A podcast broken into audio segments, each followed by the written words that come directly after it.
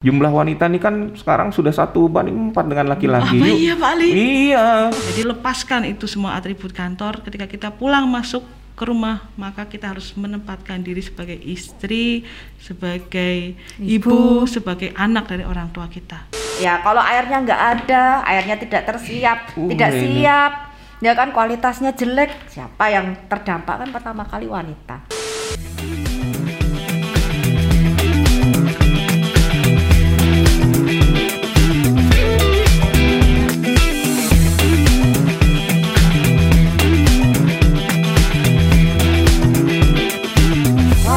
Selamat datang di BBWSBS Podcast. Selamat sore rekan-rekan semua, berjumpa lagi kita di sini di BBWSBS Podcast. Hari ini hari yang sangat ceria, hari yang penuh dengan sukacita, khususnya bagi kaum hawa di mana-mana. Karena hari ini nih hari apa ya? Hari lahirnya Ibu kita Kartini. Nah, di sini yang katanya emansipasi perempuan dimulai, katanya, padahal dari dulu ya emansipasi perempuan.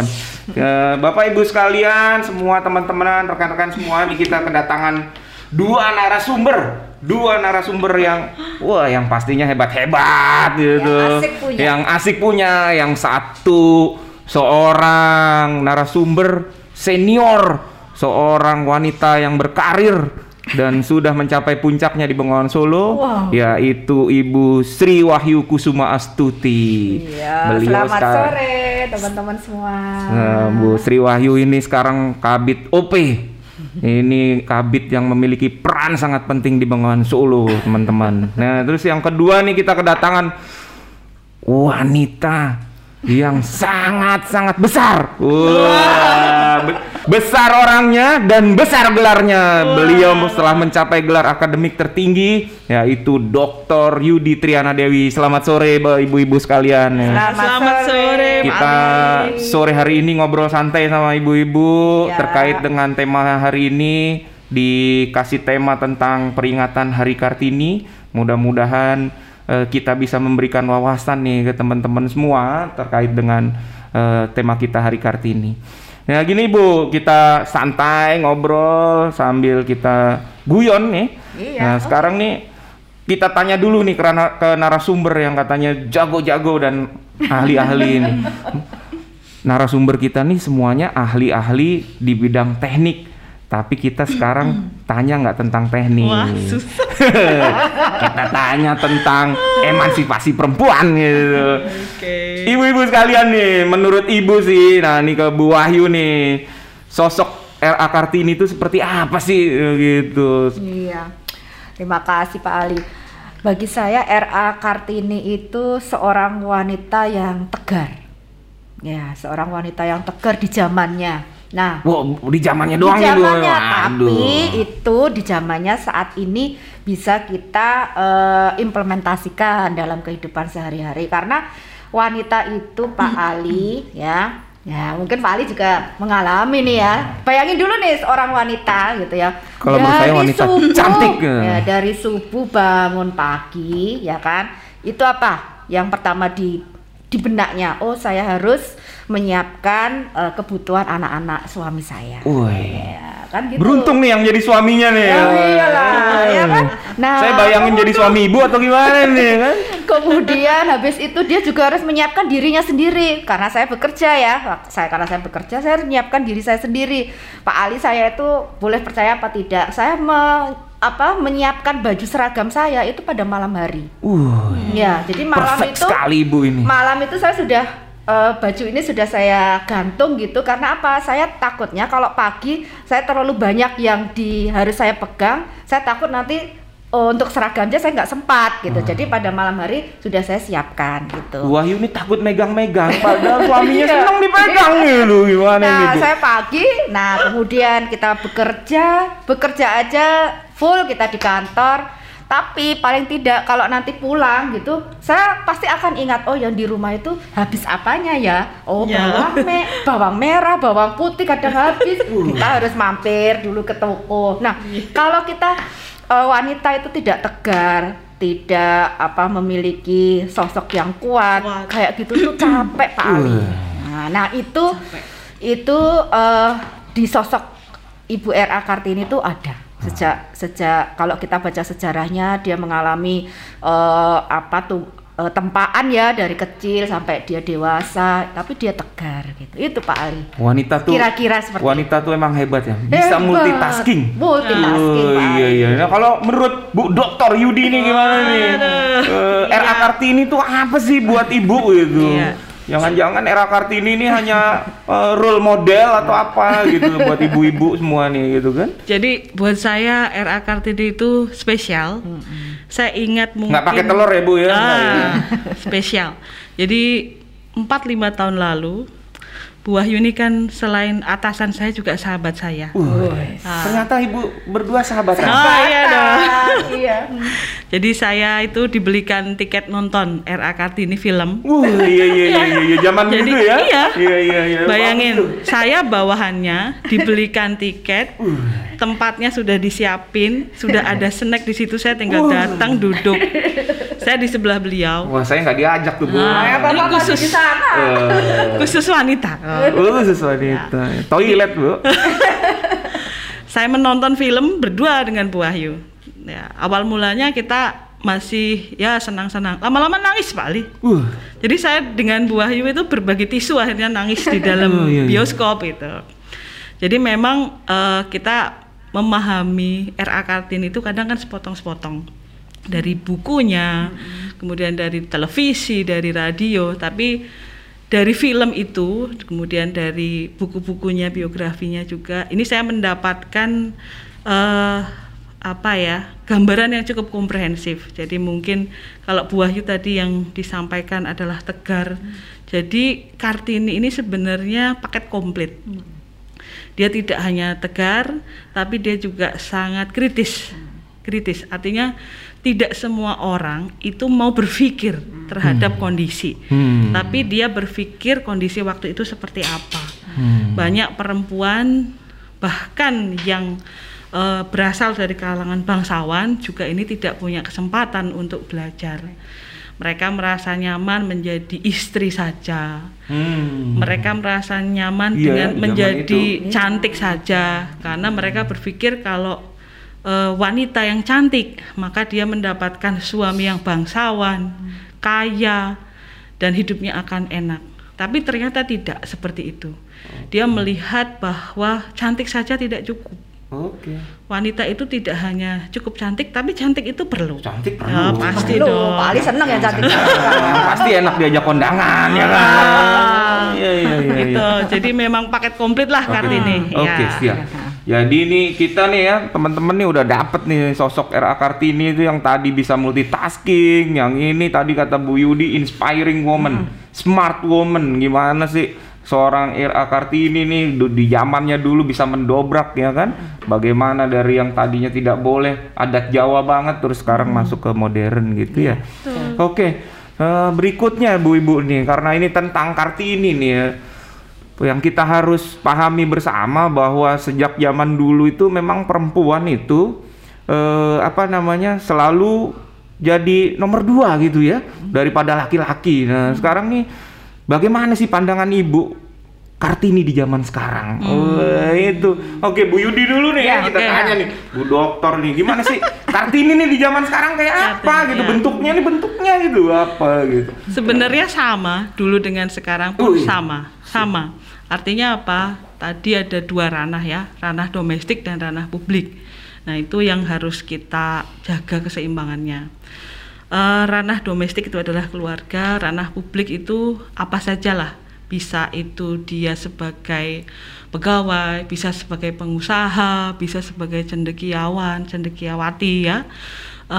Intinya adalah menjaga keseimbangan antara ranah publik dan ranah domestik. Itu aja intinya. Sama, dulu dan sekarang pun sama. Jadi sebetulnya nih perempuan nih ya memang memiliki banyak sekali kemampuan ya. Jadi dari dulu sampai sekarang nih menurut Bu Yudi nih ya Kartini itu ya Ya nggak perlu jauh-jauh. Kartini sekarang ini sudah banyak. Sekarang wanita juga udah banyak yang jadi cendikiawan dan lain sebagainya. Kalau menurut Bu Wahyu ini Kartini yang sekarang kayak apa ya? Iya, sekarang Kartini yang sekarang. Apakah ini Bu yang kayak model-model gitu ya kan? Oh, itu Kartini tuh. Kartini ya. Kartono. Oh, Kartono ya. Iya, jadi saya setuju apa yang disampaikan Mbak Yudi. Jadi menjadi Kartini yang sekarang itu tantangannya lebih besar, Pak. Ya, tantangannya lebih besar. Ya. Iya, jelas ya. Karena apa? Sekarang zaman serba terbuka. Ya, otomatis Kartini saat ini, adik-adik saya ini pasti terlihat seperti dunia yang gemerlap gitu ya. Nah, tetapi ingat kita tetap punya kodrat ya. Kodrat sebagai wanita ya, wanita itu kodratnya ya tetap menjadi ibu bagi anak-anaknya ya kan, kemudian sebagai istri ya, itu pasti itu harus tetap kita harus belajar. Jadi belajar itu madrasahnya tidak hanya sekolah ya, itu di kehidupan kita ini adalah madrasah juga, itu harus perlu betul. Ya memang kalau Kartini ya, itu memang sekarang ini kalau menurut ibu-ibu tadi kan, waduh itu pokoknya betul-betul lah ya, harus tough untuk harus tegar, harus ini yang Kartini masa sekarang nih. Nah, ini sekarang saya mau tanya nih, ibu-ibu ini kan Kartininya Bengawan Solo ini. Bu Wahyu sekarang sudah menjabat kepala bidang OP. Bu Dr. Triana ini, ini PPK, pekerjaan fisik yang biasanya dilakukan oleh laki-laki. Sekarang beliau melakukan pekerjaan fisik di lapangan untuk bangun pengendalian banjir lagi. Bu Wahyu yang menangani bidang perencanaan OP ya kan, operasi dan maintenance juga. Sekarang nih ya, ini agak sedikit kita keluar nih dari ranah Bengawan Solo. Siapa sih Kartini yang menurut Ibu di zaman sekarang ada gitu? Sosok Kartini yang ada nih yang menurut Ibu lah, yang menjadi pattern Ibu lah. Oh, ini Kartini nih, Kartini 2021 nih. Kartini yang bisa pattern gitu. Siapa, Bu? Bu Wahyu, Bu Wahyu gimana nih? Iya. Kalau saya, Pak Ali, saya tidak akan berubah membuat pattern ya. Nah, karena apa? Yang menjadi Kartini bagi saya, panutan saya, ibu saya. Ibu. Iya, pasti karena ibu saya itu sosok yang setia terhadap suaminya ya, terhadap suami. Jadi ibu enggak dipoligami kan? Enggak. Oh, enggak. Setia sekali ibu saya ya. Iya. Jadi setia. Setia setiap tikungan ada loh, Bu. Ibu nggak tahu bapak ibu kemarin kemana-mana itu. Jadi menyiapkan kebutuhan suaminya, kemudian mendidik anak-anaknya gitu kan ya. Tapi beliau, walaupun beliau ibu rumah tangga, Pak, ibu saya ibu rumah tangga, tetapi beliau berkiprah juga gitu ya, bisa berkiprah di kegiatan-kegiatan Dharma Wanita, PKK. Beliau sangat antusias. Masih ada Bu, masih aktif sekarang ibunya. Kalau sekarang kan sudah nggak aktif ya, tetapi tetap di kegiatan tetangga, kegiatan pengajian beliau masih ikut gitu. Tapi bagi saya sejak kecil itu beliaulah sosok bagi saya Kartini contoh. Jadi saya pun dididik bahwa besok walaupun kamu nanti setinggi-tinggi apapun kamu menjadi wanita gitu, tetap kamu harus berbakti pada suami, berbakti pada anak-anak ya, itu yang tidak boleh ditinggalkan gitu Pak Ali. Ya. My mother is my inspiring woman. Ya. Dan itu nggak boleh ngelupain kodratnya ya. My mother is my inspiring woman ya. Kalau Bu Yudi siapa Bu? Punya nggak? Ada lah. Siapa nih Bu? Sebelah saya. Woi, Bu Wahyu, kenapa nih? Ini unik nih. Orang tadi Bu Wahyu udah nyebut ibunya nih. Ini bukan adik kakak, tapi ternyata Bu Wahyu bisa memberi inspiring. Bu Yudi, kenapa nih Bu Yudi? Waduh. Saya itu sering sekali bepergian dengan Bu Wahyu. Dan bepergian tuh dalam arti dalam hal positif. Kebetulan kami kan sekolah bersama. Kami sering berbagi waktu bersama. Nih rekan-rekan nih untuk informasi ya semuanya nih ya, Bu Wahyu sama Bu Yudi ini sambil bekerja sambil ambil S3 di Malang, di Laju lagi. Masya Allah, ini yang inspiring woman-nya Bengawan Solo. Terus Bu. Ya. Jadi kami itu kan sering berbagi ruang, berbagi kamar ya. begitu tapi masuk. Tidak berbagi suami bang. Oh tidak. Okay. Aduh cuman beda selera. Oh beda, oh, beda selera. Saya selera muda. Oh, iya. Lagi suka yang tua-tua. Iya. Dapatnya yang tua pak. Ya oke. Jadi Bu Wahyu itu disiplin ya betul. Seperti yang disampaikan tadi, jadi pakaian yang akan dipakai pagi hari malam sudah digantung. Iya. Itu saya lihat sendiri dan itu saya contoh. Jadi begitu masuk hotel, kalau orang lain mungkin rebahan dulu, beliau enggak, buka koper, gantungin baju dulu. Waduh ternyata diperhatikan ya. Iya. Itu artinya disiplin. detail juga gitu ya. Kartini yang harus detail. Wah, terus apa lagi Bu? Dan Bu Wahyu nih satu disiplin ya. Iya, disiplin. Oke, siap. Yang kedua, beliau itu tidak gampang menyerah. Oh. Ya, jadi semua ya. Beliau pernah bercerita pada saya. Kalau saya ingin meningkatkan kemampuan, maka saya akan mendengarkan saran dari orang lain, bahkan tidak hanya saran, cacian pun akan membuat beliau itu menjadi semakin melejit. Tidak anti kritik. Betul. Oh, jadi iya. Bahkan beliau pernah. Bu Wahyu sampai nangis loh ini dengernya. Sedih haru ini haru karena ternyata orang dekatnya gitu bisa memberikan. Makin beliau dikritik maka beliau akan makin melejit potensinya. Itu yang menjadi salut buat saya. Jadi tidak mudah menyerah lah. Ya. Orang boleh mengkritik, boleh menganggap kita mungkin bukan siapa-siapa, tapi justru itulah yang membuat kita menjadi besar. Wahyu saya menjadi semakin baik.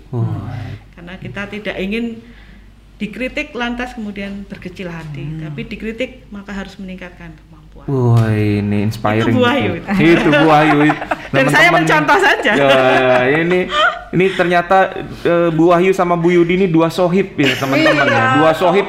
Yang deket banget nih, yang satu idola maknya, ibunya gitu ya, yang satu Bu Wahyu diidolain tapi ya ini tadi nih anti kritik, betul karena memang kalau kita kerja di Kementerian PU khususnya ya teman-teman nih, wah kalau siap-siap kita emang harus setiap hari kita harus siap dikritik karena kerjaan kita ini kan selalu berhubungan sama masyarakat untuk memberikan yang terbaik buat masyarakat. Kalau kita nggak siap dikritik, wah selesai kita infrastruktur kita nanti amburadul gitu.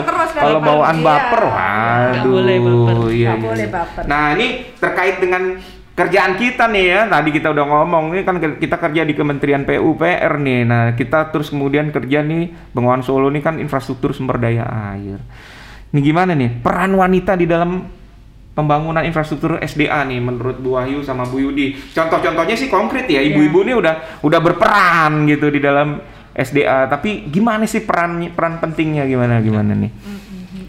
Ya di dalam pengelolaan sumber daya air Pak Ali.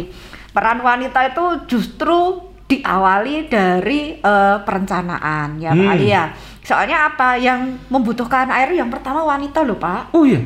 Ya sejak bangun pagi sampai nggodok banyu ayo kan. Nggodok banyu. Ya kalau airnya nggak ada, airnya tidak tersiap, ya kan kualitasnya jelek. Siapa yang terdampak kan pertama kali wanita. Ya jadi wanita itu selain sebagai pelaku dia juga sebagai yang terdampak dari kegiatan sumber daya air. Jadi saya pikir kalau peran wanita di sini dalam pengelolaan sumber daya air itu adalah sebagai aktor utama Pak Ali. Wah. Ya.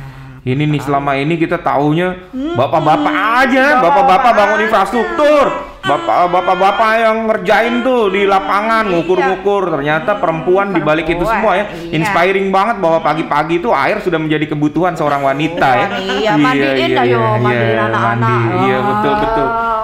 Kalau airnya nggak ada, ya Bu Ali pasti udah bersengut. Aduh, betul. Peran-peran lainnya Bu, menurut Ibu di SDA nih, kayak Bu Wahyu ini kan udah jadi contoh nih, trademarknya Bengawan Solo, seorang kepala bidang OP.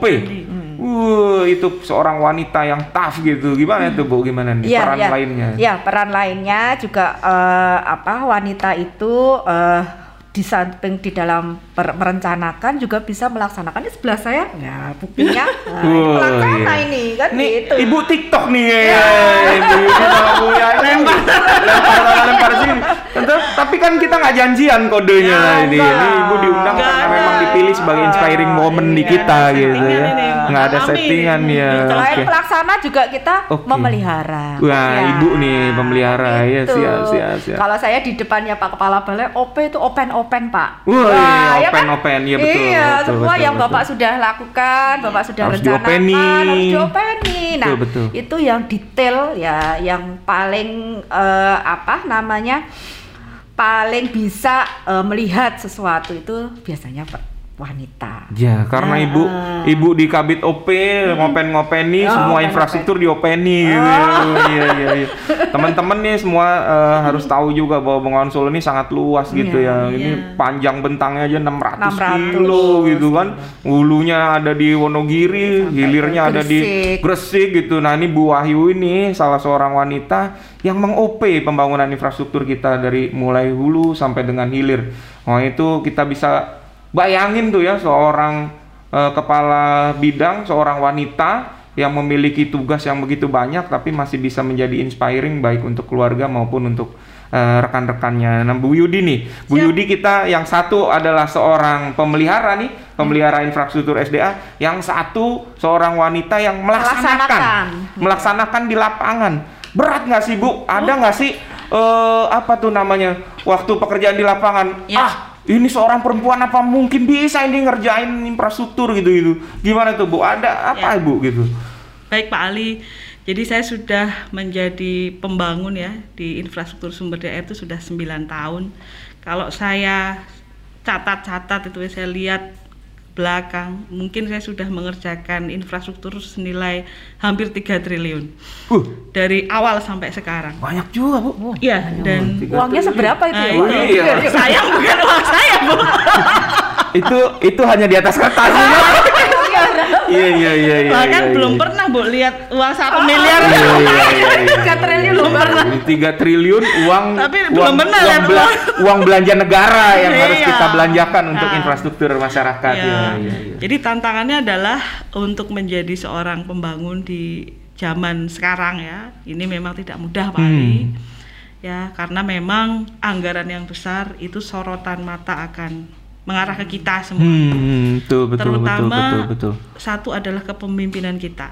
Oke. Ya, apakah kita seorang pemimpin yang tegas berdasarkan aturan? Nah, itu yang pertama itu. Yang kedua gaya hidup. Wah, ini dia nih lifestyle. Betul. Lifestyle kita nih kita tuh disorot karena Bu Yudi kontraknya besar. Apa yang dipakai? Seperti apa gaya hidupnya? Apa yang dimakan itu dilihat orang. Artinya kita harus sadar bahwa semua yang kita lakukan dilihat orang. Sehingga kita harus hati-hati di segala tindakan. Dan selalu berpegang pada aturan saja. Itu yang membuat saya aman sampai tahun ke-9 Pak Ali. Itu saja. Nah, Bu Yudi ini kan di lapangan nih ya. Betul. Selalu ada di lapangan, bekerja bersama laki-laki. Ya. Itu ada rasa-rasa risih atau rasanya gitu. Masa bersama laki-laki hampir semua timnya laki-laki semua gitu. Ya. Terus kalau ada ini juga ada wartawan yang suka ini, bagaimana Ibu? Ya. Kiatnya gitu. Ini biar teman-teman semua nih yang merasa wanita yang katanya ada di lapangan nih. Ini dia nih, Bu Yudi nih kasih kiat-kiat kita nih gimana menghadapi di lapangan. Ya. Ayo Bu. Yang pertama kita jadi diri sendiri, jangan pernah jadi orang lain. Apa yang ada di pikiran silahkan dikeluarkan selama itu tidak menyakiti, kemudian mengganggu orang lain. Jadi diri sendiri. Jangan pernah menjadi orang lain. Sehingga kita nyaman. Satu itu. Kemudian yang kedua adalah laki-laki dan perempuan sama saja, kita harus percaya diri. Percaya diri bahwa kita bisa. Karena percaya diri ini adalah amunisi buat saya. Kalau kita nggak percaya diri, maka orang lain pun tidak yakin dengan apa yang saya arahkan, apa yang saya perintahkan di lapangan. Kemudian yang ketiga, wanita ini kan punya kelebihan juga. Karena wanita ini kan dia lebih detail ya, sehingga kadang kelemahan seorang pemimpin proyek ya, itu dia concern dengan teknisnya tapi kurang concern dengan administrasi, dengan laporan, iya, dengan invoice, dengan temuan, dengan kondisi non teknis ya, dengan sekeliling proyek seperti apa kondisinya, itu harus kita perhatikan. Itu kemudian wanita Pak Ali. Kalau ada laporan nih, wah LSM datang gitu. Iya. Gimana tuh menghadapinya tuh? Ya, sebagai seorang kali. Oh, takut juga. Takut juga ya, kirain dihadapi singa wanita gitu. Iya, takut awalnya. Iya. Awalnya takut. Jadi saya menjadi PPK waktu itu pernah ada kejadian yang kurang menyenangkan. Saya hamil Pak Ali 8 bulan. Waktu itu banyak LSM di kantor. Banyak LSM. Saya biasa datang jam 8, saya majukan jam 7. Harapannya saya nggak ketemu lah dengan dia. Iya. Main kucing-kucingan ya. Ternyata ditunggu. Ternyata turun dari mobil, Pak. Saya sudah ditunggu sama LSM. Nah itu gimana tuh, Bu? Ah, saya bilang, silakan masuk. Tapi satu persatu, Pak Ali. Jadi kalau ada LSM 3 orang, saya hadapi semuanya, tapi 1 lawan 1 dan tidak ada orang lain. Ini ternyata seorang wanita bisa gentleman juga. Makanya tadi lo Pak Ali, lo boleh berhadapan tapi one by one gitu, jangan main keroyokan gitu ya. Saya hadapi sendiri, beliau pun LSM sendiri. Ternyata itu cukup efektif. Dibandingkan dengan kita ramai-ramai saling adu argumen, malah nggak efektif. Ini teman-teman semua nih kita bisa. Satu lagi Pak, tadi kan apa Bu Ayu nih? Kan Pak Ali kan bilang gimana wanita bekerja di antara laki-laki. Iya nih, gimana Bu? Ini gimana? Saya Pak Ali sejak CPNS sampai sekarang. Berapa tahun tuh Bu? Saya sudah 20 tahun. Seumuran saya, Bu. Saya masih 20 tahun bawah. Itu saya bekerja selalu di lingkungan laki-laki. Nah, itu Pak yang tadi saya menambahkan dari 3 yang disampaikan Bu Yudi, yang keempat itu satu kuncinya apa? Kita harus tabah. Nah, kuncinya tabah itu ya, Bu, ya jangan menga-mengu. Nah, udah kalau kita punya keyakinan, oh ini adalah saudara-saudara saya. Jadi Pak Ali, saya menganggap semua rekan kerja saya di kantor itu semua, baik itu laki-laki maupun perempuan, itu adalah saudara saya. Jadi nggak mungkin ya, namanya yang saudara ya saling menghormati, ya saling menyayangi. Apa yang menjadi kesusahan, ayo kita. Artinya apapun kondisinya yang datang kita hadapi. Betul-betul wanita yang tegar sesuai dengan tadi pembukaan Ibu bahwa Kartini itu harus tegar gitu ya. Nah, ini sekarang nih terakhir nih, bidang-bidang pekerjaan apa sih yang belum ada? Apa ya, kayaknya semua sudah ada ya. Ada sosok RA Kartini di dalam bidang itu. Nah, yang belum ada ya.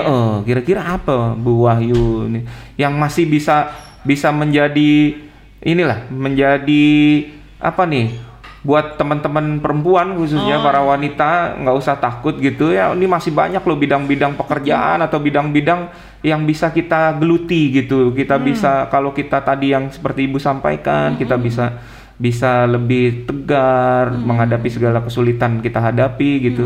Nah, ini bidang-bidang apa nih yang kira-kira masih bisa dikecimpungi, masih bisa diisi oleh sosok-sosok wanita nih. Nah, ini kita bicara di wilayah Bengawan Solo dulu ya, di wilayah Bengawan Solo dulu ya, di Kementerian PUPR khususnya gitu ya. Bidang apa nih yang belum? Setelah itu baru kita ternyata banyak gitu kan, dari skop kecil dah. Contoh di OP Bu, di OP ini yang seorang wanita dibutuhkan nih, yang tapi di situ belum ada sosok wanita. Biar siapa tahu nih kepala balai dengar gitu kan. Tambah ini besok ada seorang wanita lagi sih gitu. Jangan sekretaris Bu. Gimana Bu Bayu? Yang kalau di bidang OP sendiri Pak, ini yang cukup jarang itu petugas OP. Jadi, petugas OP ini jarang yang sosoknya cewek. Itu karena kerjaannya atau karena apa? Ya Bu? Mungkin ya Pak, ya mungkin karena, tapi ya nanti kita harus disesuaikan juga ya, karena kalau misalnya petugas OP itu untuk OP Bendungan, Embung itu kan hanya satu titik. Ini sebenarnya wanita bisa. Bisa ya? Bisa, jadi petugas OP itu ya? Bisa. Ngurus-ngurusin mengoperasi, iya, dan memelihara infrastruktur, bisa ya? Bisa. Jadi nggak usah takut gitu. Nggak usah takut. Dan nggak usah malu-malu, iya, untuk mencoba, iya, gitu. Kalau ya, di Pak Ali sudah ada hidrologi. Iya, ya, iya, kan? Iya, di tempat saya ada hidrologi, ada seorang wanita, ya, iya, betul. Kan teliti ya Pak Ali ya? Teliti, betul-betul. Teliti, jadi betul, keandalan betul, data kita bagus di tangan perempuan. Betul. Kalau di tangan perempuan tidak hanya keandalan data, everything is good. Yeah. Karena memang wanita itu sosok yang mengayomi, yeah, ketika betul. Iya Bu, kita sebagai laki-laki itu, saya juga ngerasa nih ya Bapak Ibu sekalian, teman-teman semua, ketika susah, saya satu hari tidak melihat sosok wanita itu, berat, hidup berat. Saya pernah dinas ke Papua dulu, yeah, ya, waktu saya masih PNS muda gitu, saya dinas Papua, itu saya pusing satu hari. Sampai kasubdit saya, nggak ada ceweknya, iya, Pak. Kasubdit saya itu tanya, kamu kenapa biasanya ceria, kok ini kamu nggak ceria gitu. Saya hari ini belum menemukan sosok wanita. Wanita tuh tidak harus wanita yang cantik, tidak harus tinggi langsing putih mulus gitu kan. Tapi anak-anak pun apabila dia seorang wanita itu sudah bisa menginspiring kita. Itu saya Bu, itu saya betul itu saya lakukan. Akhirnya saya izin sama kasubdit saya waktu itu, Pak. Izin Pak, biarkan saya meninggalkan hotel sebentar saja, saya ke pasar mau cari seorang wanita. Wow, kaget ya, cari seorang wanita. Oh, dalam arti positif. Iya, memandang ya. Buat inspiring kita pagi-pagi, dan itu saya lakukan Bu. Setelah itu make my day is better than before gitu ya. Jadi hari itu saya penuh ceria karena hari itu sudah melihat wanita. Tadi ada kans teman-teman. Jadi petugas OP ini sekarang masih banyak diisi laki-laki. Ya. Nah, ini teman-teman yang kira-kira, dan itu ada kualifikasinya Bu ya, tidak harus kualifikasi yang S1, tidak harus sarjana. Jadi teman-teman perempuan yang masih masih membutuhkan pekerjaan yang sekiranya tidak memberatkan gitu ya, itu masih ada lowongan di petugas OP. Nah, kalau di pelaksanaan Bu?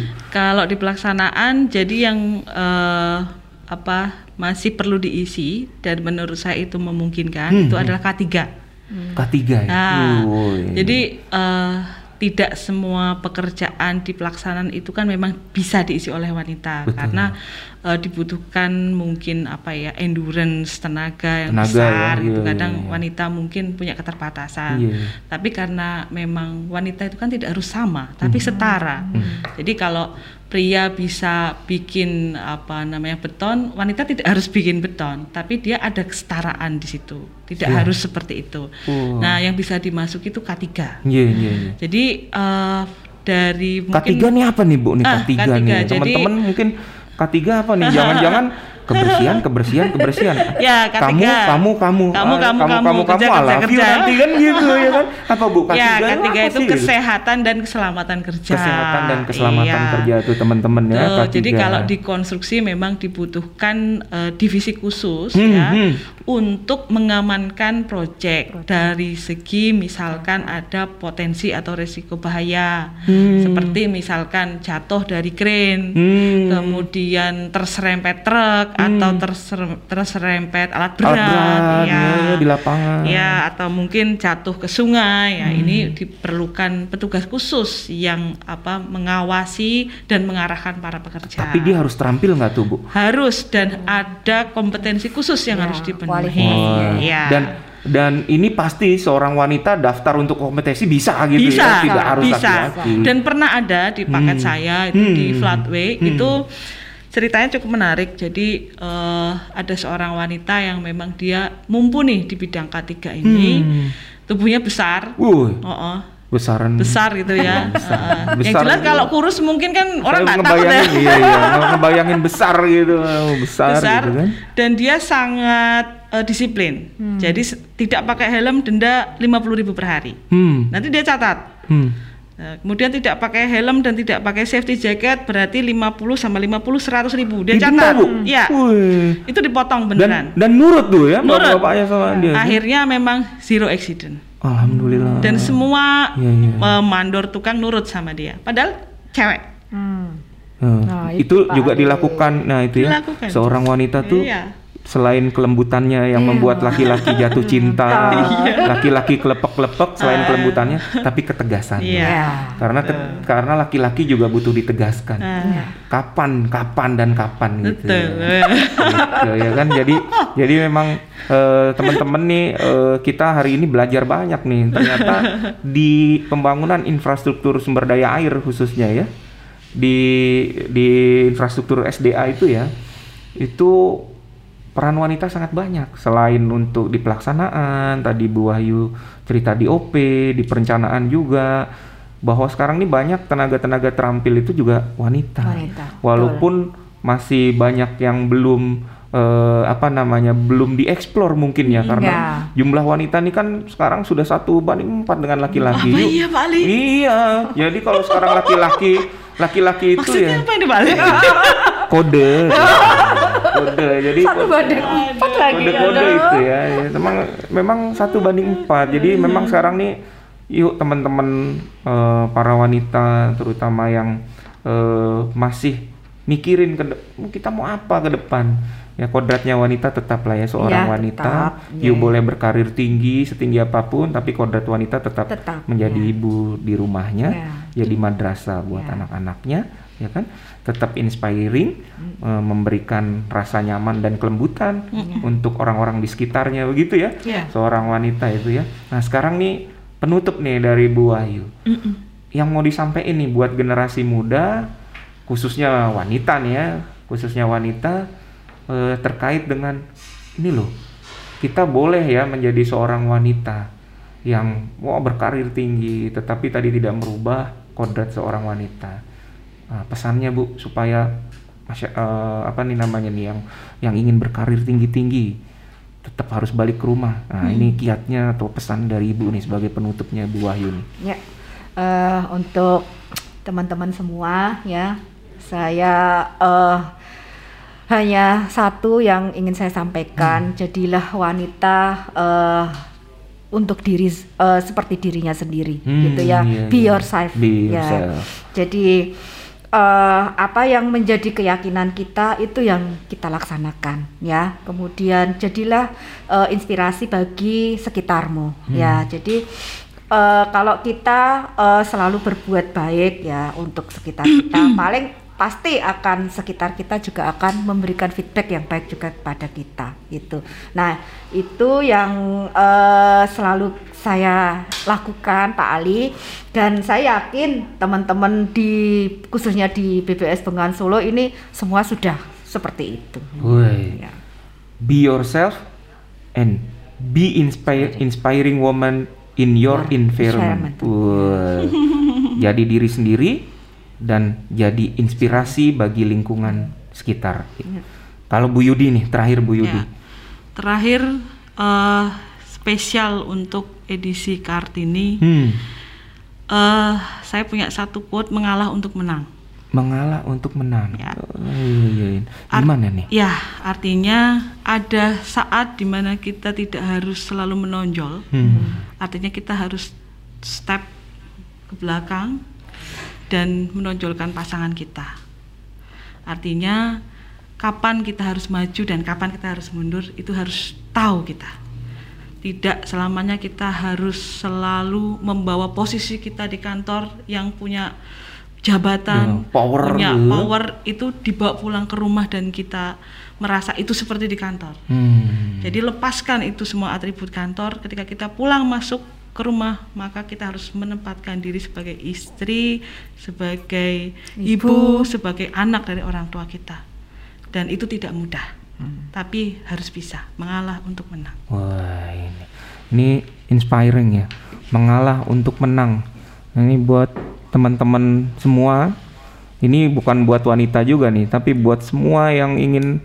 Kalau saya dari tadi be yourself, inspiring, kemudian mengalah untuk menang. Ini memang kalau diterapkan di dalam kehidupan kita pastinya gitu. Yang pastinya memang hidup jadi nyaman, jadi tenang, karena kita memberikan yang terbaik buat lingkungan kita. Jadi teman-teman semua, kita hari ini udah bicara dengan para narasumber yang hebat-hebat ini, hebat-hebat banget gitu ya. Terima kasih ke Bu Wahyu, Bu Dr. Yudi Triana Dewi. Bu Wahyu ini teman-teman sebentar lagi juga akan dapat gelar doktornya. Dia sekarang sedang menunggu untuk sidang ya, untuk sidangnya, untuk menunggu. Kita doakan beliau juga segera menyusul Bu Yudi, Dr. Triana. Ini kalau ditanya yang bapak-bapak lainnya bagaimana gitu. Nah, this is kita hari ini edisi Inspiring Woman RA Kartininya Bengawan Solo. Kita hadirkan 2 RA Kartini dan masih banyak RA Kartini lainnya di Bengawan Solo dan di luar sana yang kalau menurut kita tidak usah khawatir dan tidak usah takut. Be yourself, inspiring your environment, mengalah untuk menang. Sekian dari kami, selamat sore. BBWS Podcast hadir untuk Anda setiap waktu. Terima kasih, assalamualaikum warahmatullahi wabarakatuh. Waalaikumsalam warahmatullahi wabarakatuh.